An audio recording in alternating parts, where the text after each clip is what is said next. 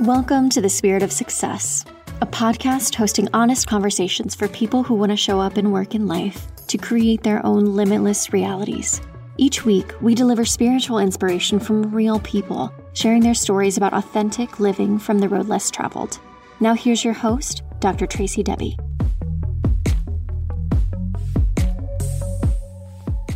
Hello, and welcome to a new episode of Spirit of Success, the podcast. I am your host, Dr. Tracy Debbie, and I'm so excited for you to hear this episode this week with my friend Jennifer Singh, who is such an awesome human being. She worked in um, television. Actually, she started off as a journalist. And then her heart was really set on working in the television industry on screen, obviously. And uh, I remember seeing her on CP24, which is our like all day news channel in Toronto. Um, years ago, I remember seeing her there. And so it was so cool to interview her and talk about what what is it like to really work in the media? I mean, I have so many questions um, just on that type of environment. You guys have heard me talk about on the show before. I don't watch the news anymore for certain reasons. So I was really curious to hear from her what it was like working in that industry. And she has friends who are currently working in that same industry now. And we also talk about what it's like to be a woman of color and and entrepreneur. We're in different industries, but I think it's really important to talk about that. And we also touch on things like representation and what that means to see somebody who looks like you and what it what it means to not see someone who looks like you and dealing with challenges of, you know, racism in different parts of North America and what that's like and what that does to you and what challenges that we have to face and overcome. And ultimately, I think we're both grateful for them. And it's really about learning to love yourself at the end of the day. But yeah, I think you're really going to enjoy this one. Lots of behind the scenes things. And um, yeah, lots of nuggets that I think you'll be able to apply in your life. So please enjoy the episode.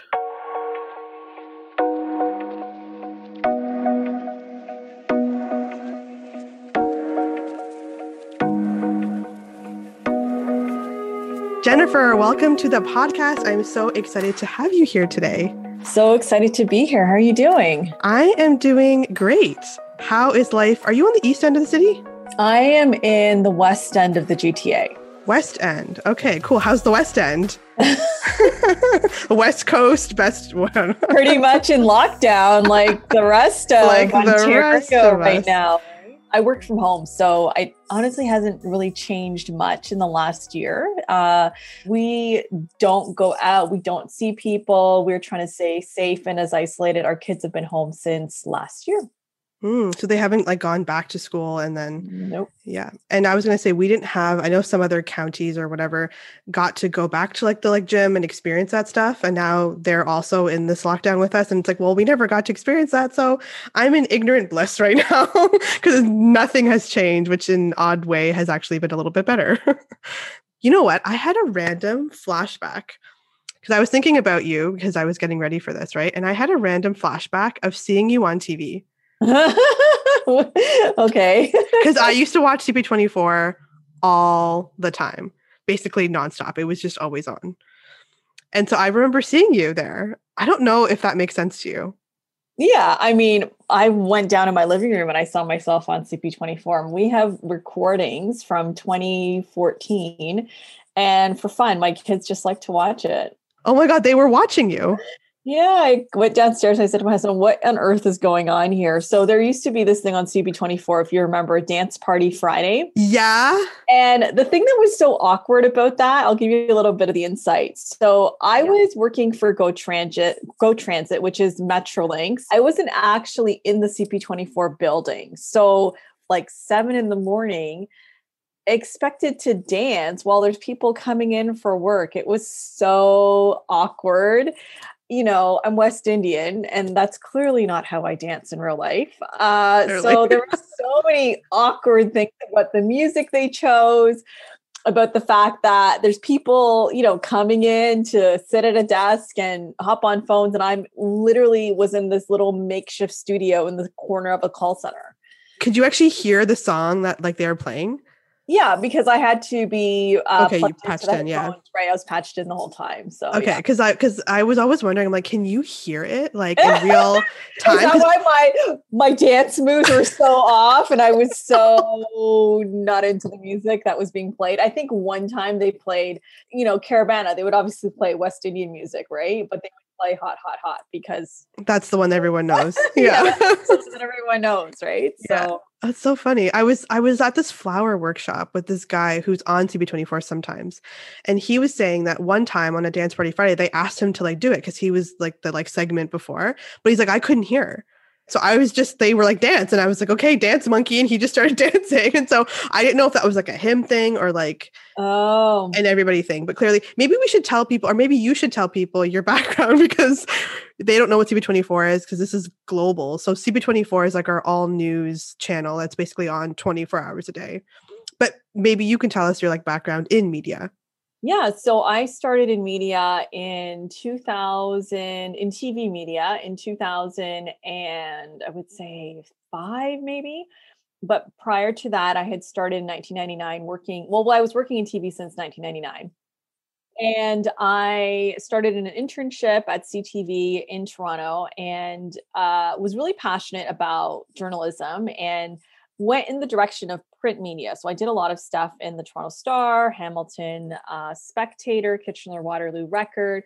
But I really actually wanted to be in TV, but I was never thought I was good enough. And I was told I wasn't good enough over and over again. Right. So I kind By of. By other people? Of course, all the time. That's kind of the industry, right? You're told constantly you're not good enough they're always comparing you to the next person.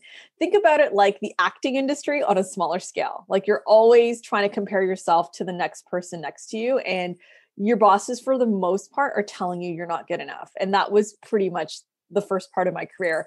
And I thought that it was just me, but that is the industry and that's kind of what you what you, what you face and what you yeah. go through. Is any um, part of that healthy like just to make you better or is it all kind of pretty much unhealthy?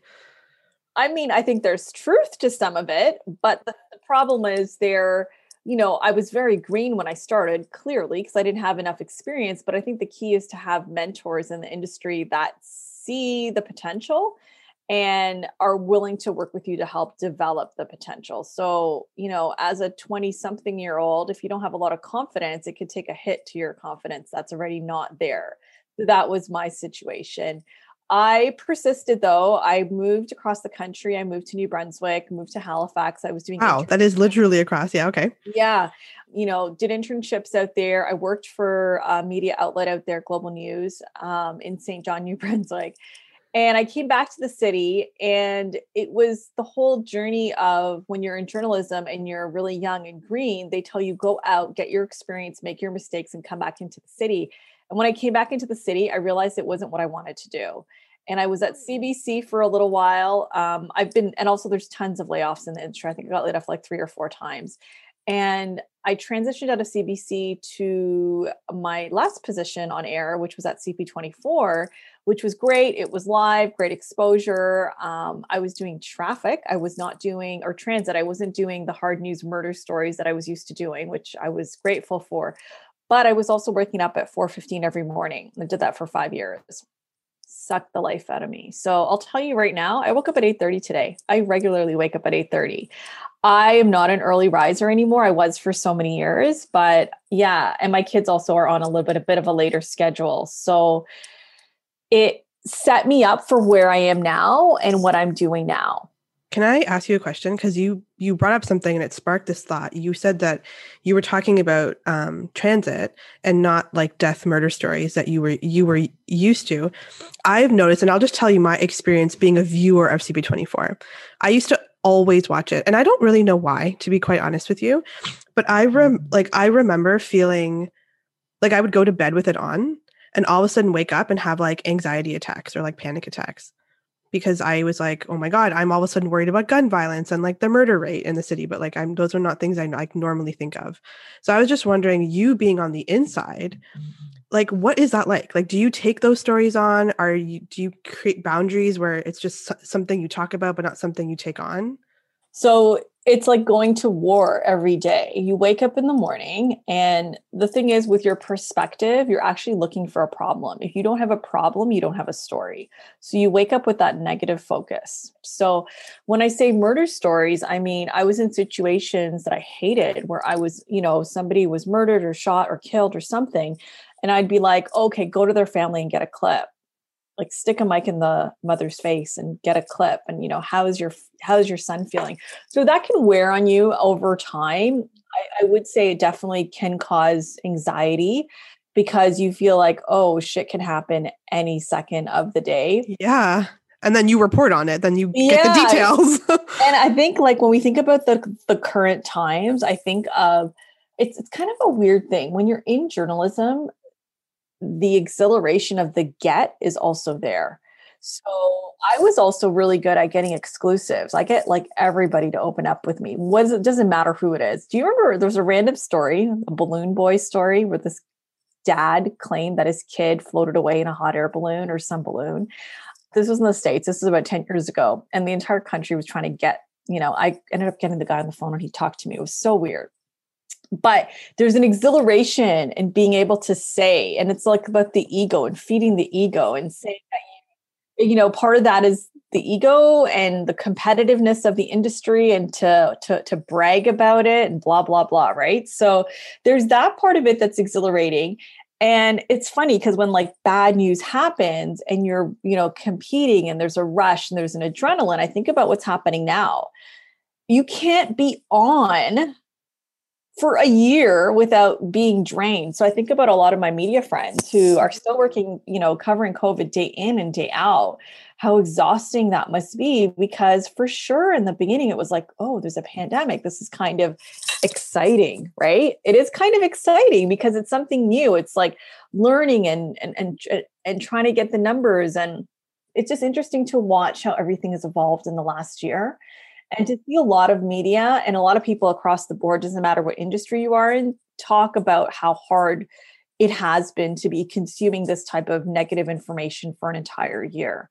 So it 100% has an impact on you. I remember going to a store. Oh, I remember this was a, oh my goodness, this was a crazy story. So I was at CBC radio and it was, I was on the late shift. I was like doing a one to 10 shift and something came across the wires and or a local story and it was somebody that i knew that got into an car accident.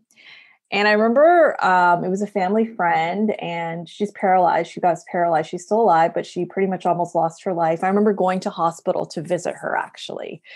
My one of my colleagues said and I, I think i was about you know 10 years into covering you know all these sorts of things that happen in toronto and she said you know it's it's okay to be upset like you're human too like you're you're human and i remember taking i just think i left early i think i just couldn't process it but it's a tough industry to be part of it is like going to war every day. I still have images of when i worked in new brunswick there was a you know young two young teenagers speeding and their car went up in flames and we had to go get the visuals so we went to the car repair shop and this car was unrecognizable, burnt to a crisp. Like that still will stay in my head.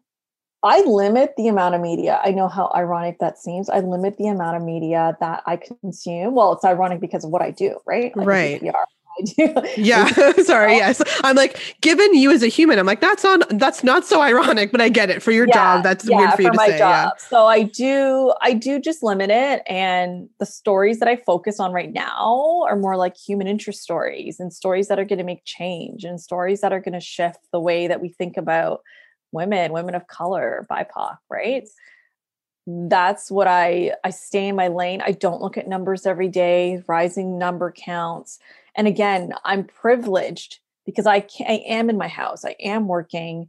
My kids, we can just pull them out of school and, you know, they're in virtual school. I'm privileged. I'm not going to deny that. It's a very unique situation.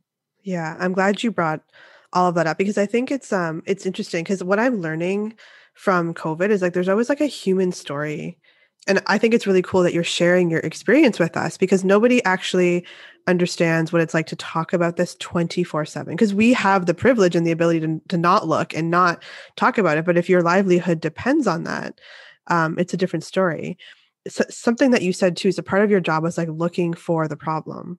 Do you find that that that like looking for the problem kind of bled into your personal life?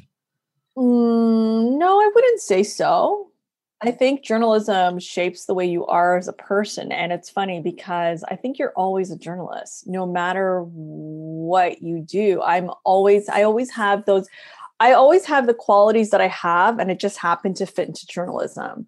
So, for example, my husband and I would be watching TV, and I'm sitting there doing an analysis on the portrayal of people in a commercial that's just something I do. So when I say it bleeds into my life, it's not that I'm looking for problems, but that kind of observation will just naturally come to me. That type of critical thinking is just something natural. Super annoying to my husband, super annoying because I can't just watch anything and enjoy it.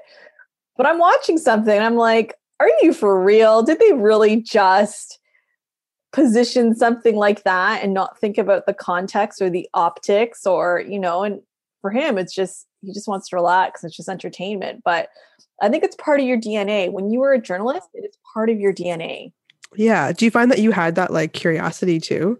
Oh yeah. it is pretty much the the bane of my, you know, my husband and my mom, like the bane of like that's the bane of their like my existence to them because I never stop asking questions. And funny so my son, he's six, and he is like me times a thousand, which is like wow. really draining sometimes because he does ask a lot of questions. But my other kids not like that. That's why I think I, it is really just part of your DNA. It's part of the personality, who you are. Yeah, and kids ask the best questions, don't they? I love when they ask questions, and I'm like, it's so good. you like that because you probably don't have a six year old asking you a thousand questions no. But they ask good questions. Like he he probably asks good questions. Some. He does. He does. All his questions are good, but do I have the energy to answer his questions? No. Brushing his teeth last night, he wanted to know about the sewer system and where the water goes and how it gets clean. Like, kid, it's nine o'clock. Let's go to bed. I'm tired. Thank God for the internet. You can be like, Google it. I know, but I don't even have energy to do that because, like, the depth of his questions are just so, you know, that's such a great question that we should all have a basic understanding of that. You know, like I'm thinking about it now. I'm like, can I answer that? No, but I, I probably should. Nobody can answer that. Yeah, I don't know how it happens, but I'm grateful for it. You know, that's so funny. Okay, so like, let's talk about the work that you're doing now because you said that you are not on air anymore. Is that correct? Mm-hmm. You're not on air. So is that like a hard stop for you? Like, I'm never going back, or is that something you're like like kind of flexible on? Never going back. Never going back to a news never going back to a newsroom. So never. interesting. the, the uh the fill that you get or the the satisfaction you get on air as a performer i get it now. I teach classes. I do live talks. I did a live talk for a bank with 100 people. I can still pitch myself to the media. I was on cbc radio last week. I still get that outlet to perform and to satisfy that performance part of me. But in terms of working on somebody else's schedule, battling a commute, not doing that. It's a hard stop. It was a hard stop when I had kids and not so much when I had my first kid because I wasn't really sure how this business was going to evolve. I had a vision, but I just didn't know how to get there. Had my second kid, got pregnant really quickly. The first kid we took forever, and the timing was really uh, interesting story. So I was in a at Metrolinx in a secure position, and my husband and I were trying to get pregnant for three years we got pregnant right when I got laid off, which was the irony of it, but it was the push to do what I'm doing, right? So I had my second kid and I'm, I'm I, I'll never forget. I was waddling, waddling down Front Street trying to get to the CBC because I had gone back to uh, work in between the second child um, I wasn't running my business full time, and I was like, I'm done. Like I like I I was toast. I was toast. The commute was just sucking the life out of me. If I lived downtown and that was practical, sure, it could be an option, but I, you know, I was done with the hours. There's never a nine to five, and even if there is, you're spending a couple hours on the commute.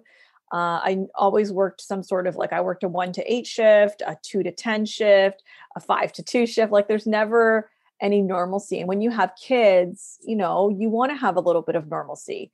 I can say like very proudly that I work a 10 to 5 now, Monday to Thursday, and that's it. If I work on the weekends or work outside of those hours, it's because I'm working on my business, not in my business. And it's because I want to do it and it's fun. Yeah, which is so important that you recognize the difference just for your own like overall wellness. Cause I think sometimes we can look at what someone's doing and in a way judge it. But if the reason and the like motivation, as you said, for like doing it are healthy, that's a game changer. And I'm sure you like teach that to the people that you're like working with now about like the healthy version or maybe like a healthier way to do things. I don't know. This is just like an assumption of mine. Well, I do uh, PR mostly, but I have been dabbling in a little bit of business coaching for sure. And I may be expanding that in some different ways in the next couple years. But I work so hard just to get my schedule. So I do say no a lot now. I do turn things down a lot. And people don't understand why I can't just meet tomorrow without a schedule. I do time block, I do things very structured, and I'm very focused in the time that I have, and I give it my all. Uh, probably I need to take a couple more breaks during the day, so it's not perfect, but I'm glad the weather's getting better because the winter sucked.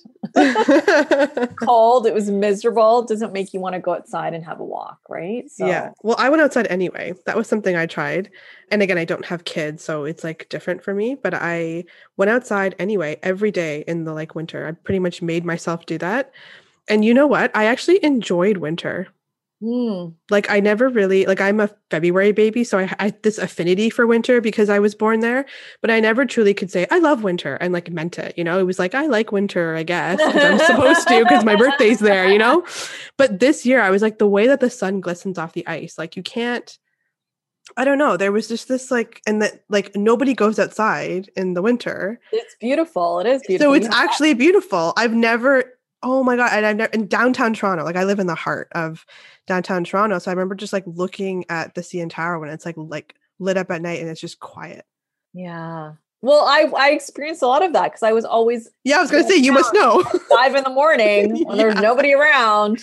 You must know that, right? And it's just yeah, it was so cool. So I actually enjoyed winter. I couldn't say that before. so I'm just looking for the things that are like positive in whatever scenario that we're in, right? Because we're all in this, right? So it was just a way for me and I, I, I have to be outside. I've like recognized that about myself. People are like i think you're there's like nature it's a huge part of what you do. I'm like yeah. So for me it's like an absolute necessity and something i've learned about my own mental health is that i need to go outside. So um, i'm sure you've experienced the like quietness of toronto which is so surprising because then you go there on a sunday afternoon and it's like chaos. The energy is so different. And to have that like contrast so like close. I'll go like, you know, Monday morning or something and it's so different. I'm like, you've got to be kidding me. Like it seems fake. you know, which is so cool. Um, so if you mentioned that you do PR work now, so what exactly do you mean by that? So I am a journalist, right? So at the end of the day, I say I do PR, but I say it because people wouldn't understand if I said I was a journalist doing PR. But I had a really hard time calling what I do PR for a really, really long time, a really long time. But pretty much the thing that I noticed when I was in the industry for so many years was that a lot of the experts that I was speaking with were male, older, white men.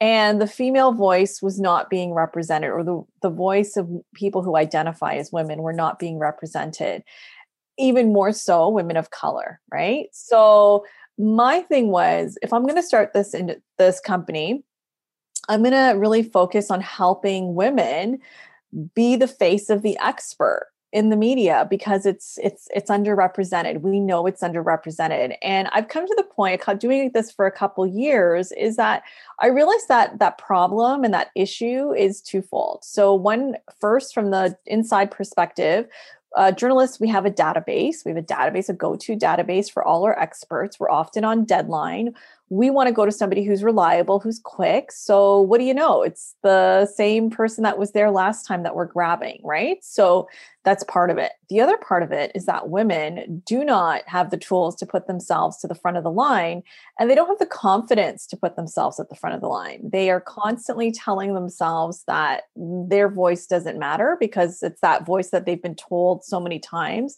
over the years and the way society has trained us. And if we don't see ourselves, why do we think that we could be the leading expert on mental health? Why do we think that we can be the leading expert on you know positive thinking? Why do we think that? We we won't see that if we don't see ourselves represented.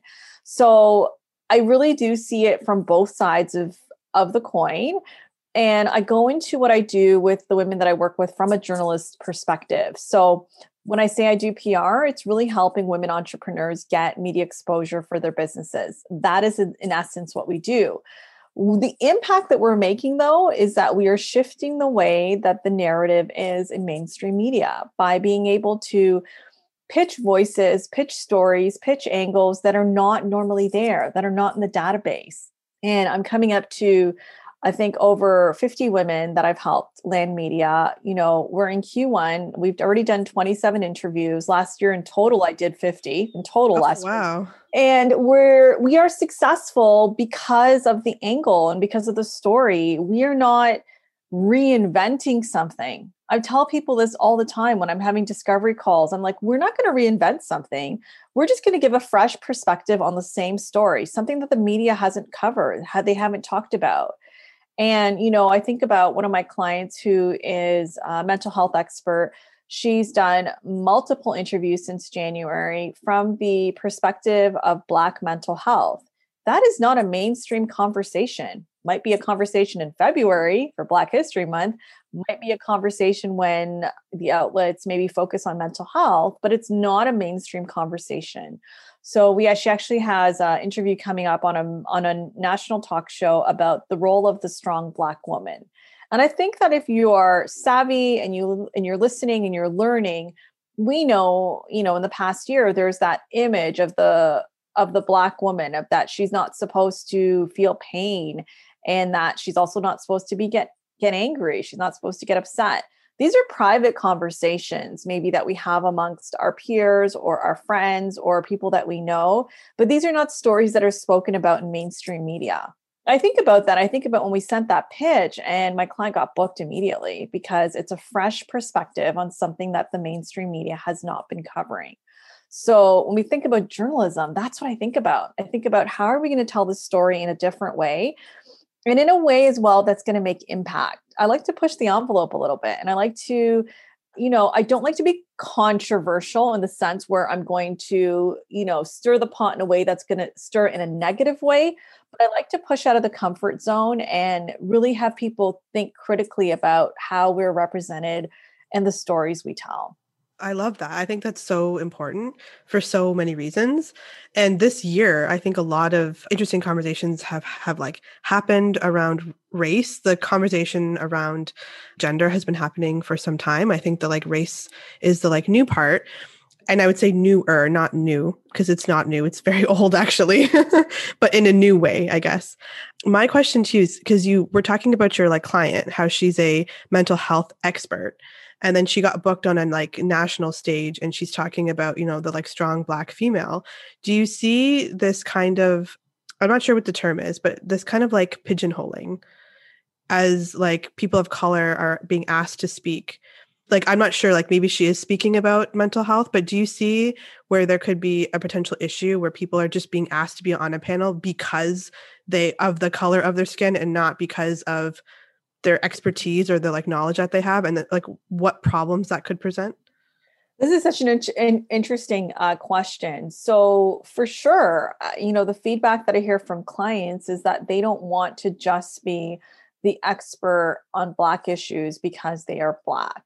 In this situation with this client she's actually an expert on black mental health and she does actually want to get the voice mm. out about that. But I know what you mean. You know, we're both women of color and we don't want to just be selected because of the color of our skin. Our credibility has to come first before the way that we look. And from the outside perspective, people sometimes don't understand that. They probably see that it's like, well, you say you want to be represented, but now you want to be just based on your credentials. And I don't think it's, I think definitely a lot of us, when the entire Black Lives Matter movement became prominent, I got reached out by a lot of people who wanted to feature me or chat with me or do a podcast interview. And my recommendation, which is what I've always done, I actually started a series of inclusive marketing webinars. Again, just stuff that I see on TV and stuff that I've been talking about for decades that nobody else has paid attention to. And but now all of a sudden, it's it's revolutionary, right? What yeah. I'm talking about. And I always say that you always need to ask the appropriate questions. You know, ask who else is being represented, who else is on your podcast. Sure you want me to be a speaker. Am i being compensated? Is everybody else on the panel being compensated the same making sure that you ask the right questions so that you are informed but also it gives the person who's making the request uh, time to pause. And it really in that interaction it will really showcase you know are they doing this for performative reasons or are they really having intention to get better and tell better stories? It's very complicated but i think it's it's you know each situation any bipoc should be asking the right questions and being okay to walk away and say no if the opportunity doesn't fit. I've been invited to events and i was invited to one recently.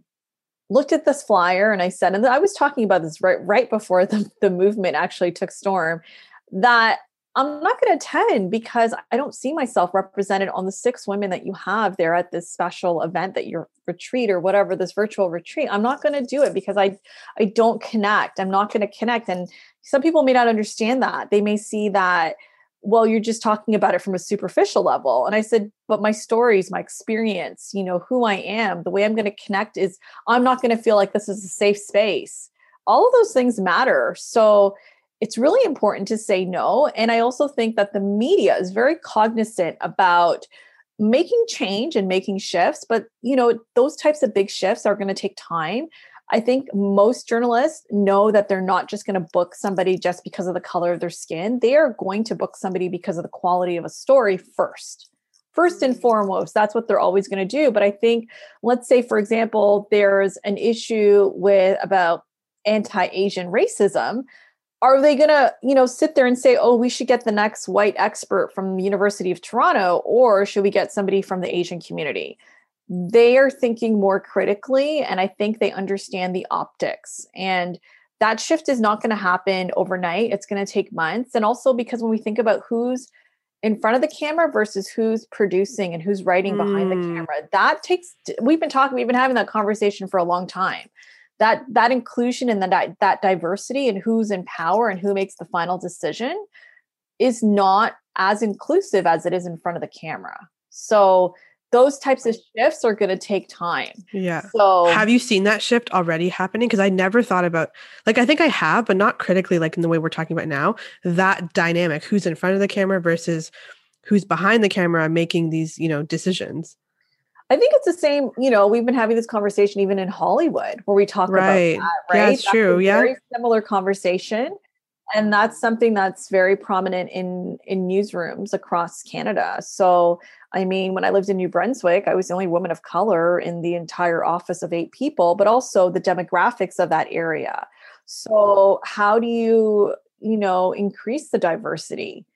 There's different ways to do it, and I think that newsrooms are getting better at thinking critically about it. They can move a little faster in some cases, but you also have to understand change does take time sometimes. Yeah, that's really fascinating because like you're you're right. We see it in like Hollywood.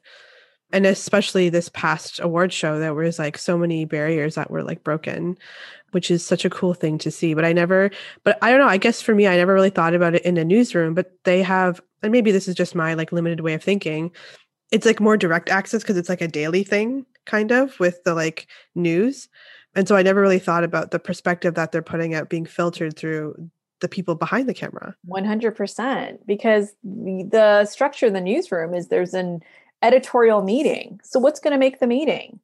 Things that are in a certain lens if you don't have enough well there was something really funny recently oh oh this was so funny so i won't name the network Cardinal Offishall, you know who he yeah, is. Toronto legend. yes, somebody had posted on the on one of the tickers, the ticker, which is the the caption right underneath the person who's speaking on camera, right? So they had put uh, Jamaican slang, and it said something like "no blood clot Astra in AstraZeneca." It was that vaccine, right? But in that in that language, like because oh AstraZeneca vaccine was being, you know, people were saying that it was causing blood clots, but because the way the way that it was worded, it said no blood clot. So it looked like, oh, everything's clear. Because in Jamaican slang, the patois, yeah, right? Yeah, yeah. Like so Cardi did this really hilarious Instagram. And I said, and I said to one of the reporters, um, and I said, you know what? That's the result of not having enough diversity in the newsroom. Somebody should have caught that. That's a cultural thing that somebody could have picked up on. And it just became like this this viral meme. That's what I say, like the impact. And it's so slight. It's so slight. How do you hire for that? You know what I mean? It's more yeah. about how how do you make this the newsroom inclusive? How do you make things inclusive? You know, it's a lot of things that I think about often. Often, I yeah. so who's at that table makes a difference. Who's taking up those seats? Because, like you said, like I'm not Jamaican, but I would have definitely picked up on that, you know, yes. because of the patois, right? Like yes. I understand it. So yes. I would have picked up on that. And I'm definitely not Jamaican. So so interesting. But like West Indian, we have our own like little things that, you know, you you would have picked up on. And again, do I go out there in the world being like, I'm a Guyanese woman? Not all the time, but it is part of my heritage, right? And people look at me and I don't know if it's the same in like media, but in healthcare, it was like the first question is like, where are you from? What's your background? And I get that it was because I lived in a very small town in in uh, BC, Kamloops.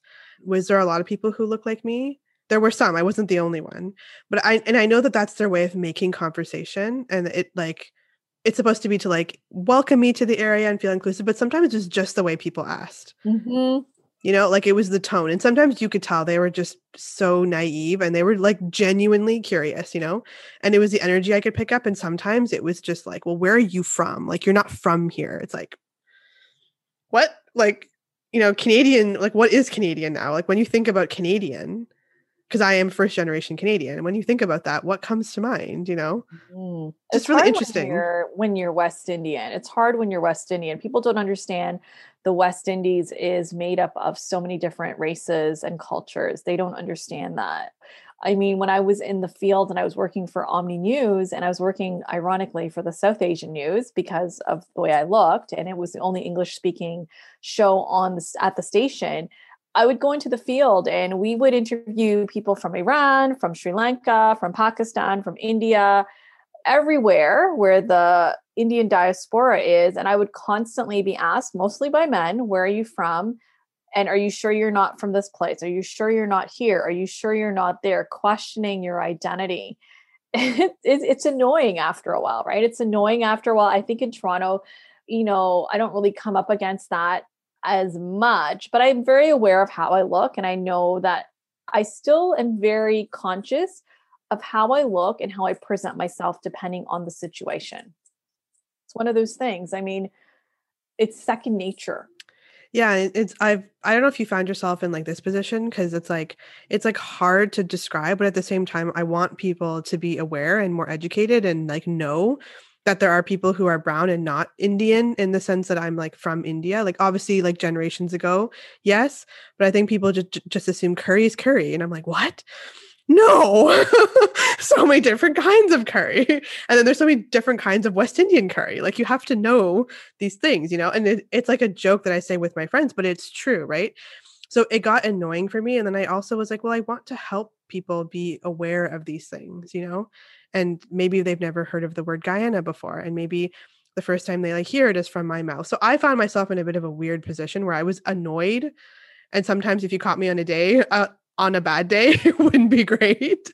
And some days i'd have more energy to be a little bit more em- empathetic but it was something that i honestly had to struggle with. So i know you probably have that in a, in a different way in media. I can think of some certain situations. I mean when i talked about omni television and when i lived out in the east coast I would have people in the newsroom say, Hey, do you know so and so Singh in Vancouver? And it just blew my mind that they thought that I was related to the one brown person they knew across the country. So you get things like that. Or I had somebody when I was out there and she was actually working for WestJet and she was from Calgary. And we all went to the beach one day. I'd made friends and she asked me if I actually had to put on sunscreen was that a thing that brown people needed to do? And I was just like, wow, what planet am I on? so, I mean, I feel like it seeps into other places. I think now that I'm more cognizant of it, I always have said, I don't notice my color until it's not in the room that I walk into. But I don't walk around thinking, hey, I'm a Guyanese brown, Indo Caribbean. I don't think that every time I leave my house. But when I walk into a room and I'm not there or I'm in a situation, then it quite makes me question my color. I've been seeing a lot more, you know, situations in the medical system when I had my kids in hospital, things that happened to me that I question whether or not it was because of the color of my skin. In the education system already with my kids, I'm seeing things happen, which I again question if I was an older white man, would this be happening to me? You know, you go into a store. Well, we haven't gone into a store. I haven't gone to a store for over a year, but if you're going into a certain store, you also dress and look a certain way in order to get the service that you need to get. That is not a secret to anybody. And it's, if it it's is, actually true, yeah. and if you if it is, you got to wake up. so I think it, it touches every corner of our lives, and I wouldn't say it's concentrated in media. I was really, for the most part, worked in pretty good environments where the racism wasn't there for the most part. Yeah, and actually, you're bringing up this like memory. So I went to chiropractic college in upstate New York, and it was a really tiny town, like Seneca Falls, and they have a lot of Mennonites, and they ran this store, and the food there was so good. It was so good, and they're like just just their stuff was so good, and it was like the like local store, so we all went. And I remember I went with my friend and we just become friends and we got really close really quick. And so we went shopping and I remember we were putting things in the conveyor belt and I was like, "Oh crap! I, I, I just want to go grab something." And I'm and then I came back, and you you know when you come back and a situation's awkward, and you're like, "What did I just run into?" I like came back, and it was so awkward. And I asked her as we were driving back, I was like, "What happened?" And she's like, "Nothing. Like nothing happened." And I'm like, "No, something happened, and now you're acting weird. Like you have to tell me what happened." So she's like, "Okay, so when you left, the like cashier asked me how I could be friends with you." And I was like, what do you mean how you could be what? And I didn't get it. I was like, what do you mean? And she was like, I think she was implying your like your like skin color. And I was like, what? And I like for a second was like, I was so dumbfounded. Like I literally was like, what? Like to your point, I don't go out there being like, I'm a brown woman, blah. Like I didn't, and she didn't think anything of it. She was like, I didn't get it either. They had to say it to me again. And then she was like, Oh my God, like I never considered you like a brown person. It was just like you're a person and we get along. And she's still like my very good friend to this day. But I remember that being one of the first moments I was like, I lived in a different country. There's a bit of c- culture shock going on. And I need to be more aware of who I am in this place and not because I'm self conscious of it. It's just because of other people.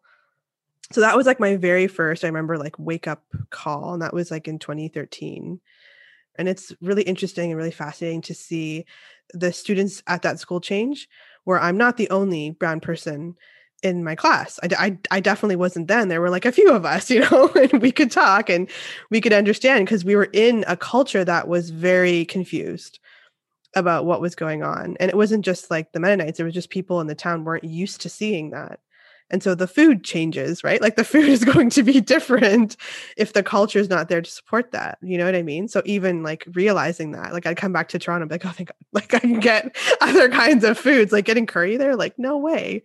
But by the time we left, there was like a Chinese place and there was a few other options, you know?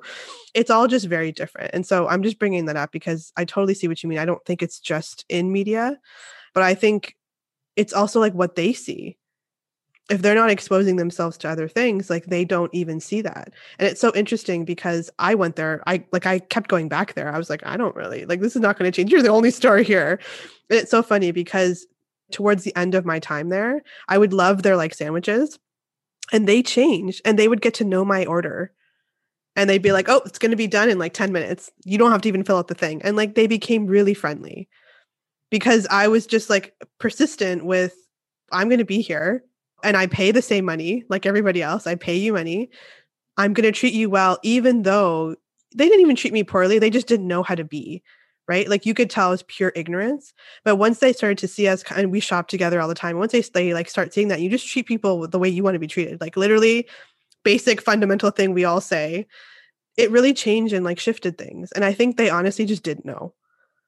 I just tell you that because it just re- like reminded me of that kind of eye-opening experience and being aware as I moved around because I moved around a lot of having that's kind of one of the first things you run into And I remember my parents having to have that conversation with me.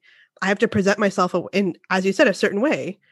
They had that conversation with me because people look at me and they're like, I'm a short, small chiropractor. I remember men, this was men being like, What can you do for me? I, I remember one guy, like, he like literally just looked at me and was like, What can you do for me?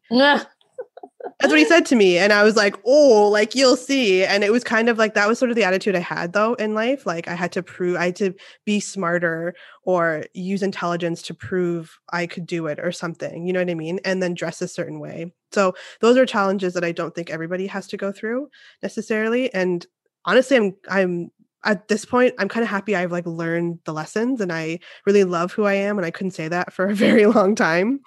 And so i think that's a part of this journey too is like really learning and to accept yourself at the end of the day.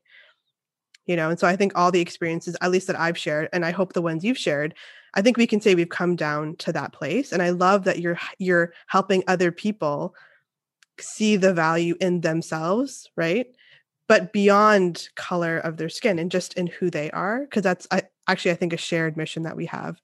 I could probably keep talking to you but i wanted to just ask you two questions that i end every interview with.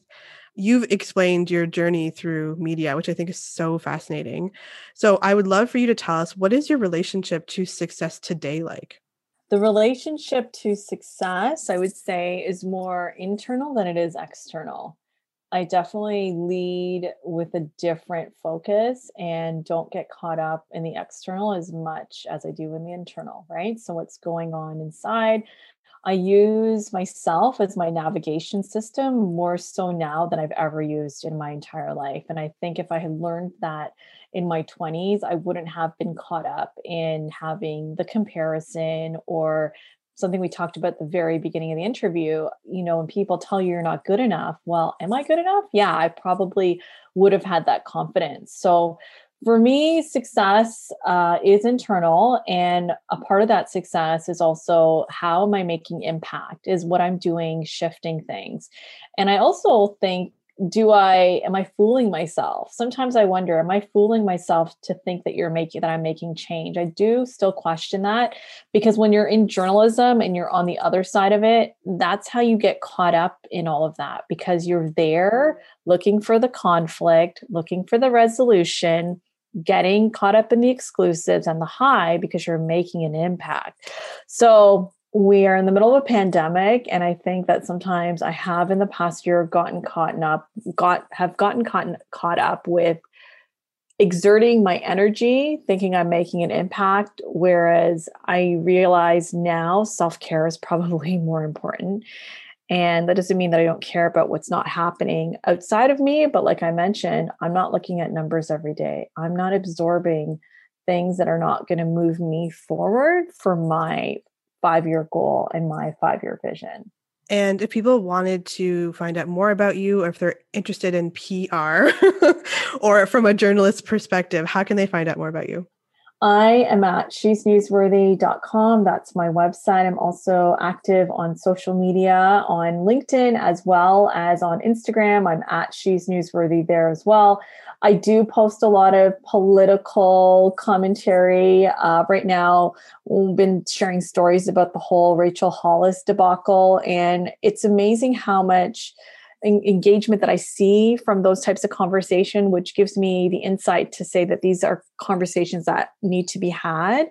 And people do want to learn more about it, and people do agree versus me posting something about PR, right? The engagement's more there when there's a controversy about white supremacy. Interesting. I actually don't know about that. So I'm going to go find out. anyway, thank you so much for being here today. Have a great day, everyone.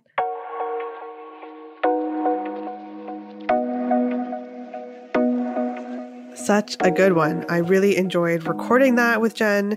She's such a professional. So, Jen, I want to say thank you so much for being on the show. Such a pleasure to have you. And I want to thank you, our listeners, for being here. We touched on a lot of really important topics yeah i mean there's so much more i could i could ask her about but i think it's really important to be conscious of these things as she said uh, be conscious of what you're um, consuming and then also be conscious of how you're per, like how you are speaking about the the things that that really matter to you yeah, I learned a lot from this episode. So I hope you did as well. Jen, thanks again for being on the show. I also wanted to um, ask you that if you are interested in hearing more things like this, I would love for you to let me know. I'm going to keep asking you because I want to keep hearing back from you. I love hearing back from our listeners from all over the world. It blows my mind the like different countries that I'm hearing from. It's it's so awesome. So please let me know what you think. If there's anything, any topics you want to see on the show, or if you have anybody that you think would be a great fit for the show, let me know. Yeah, and then leave us a rating and review on Apple Podcasts. We absolutely love them and appreciate every single one. So until next week, where we have another great interview on Monday, I hope you be well stay well, and make it a great day.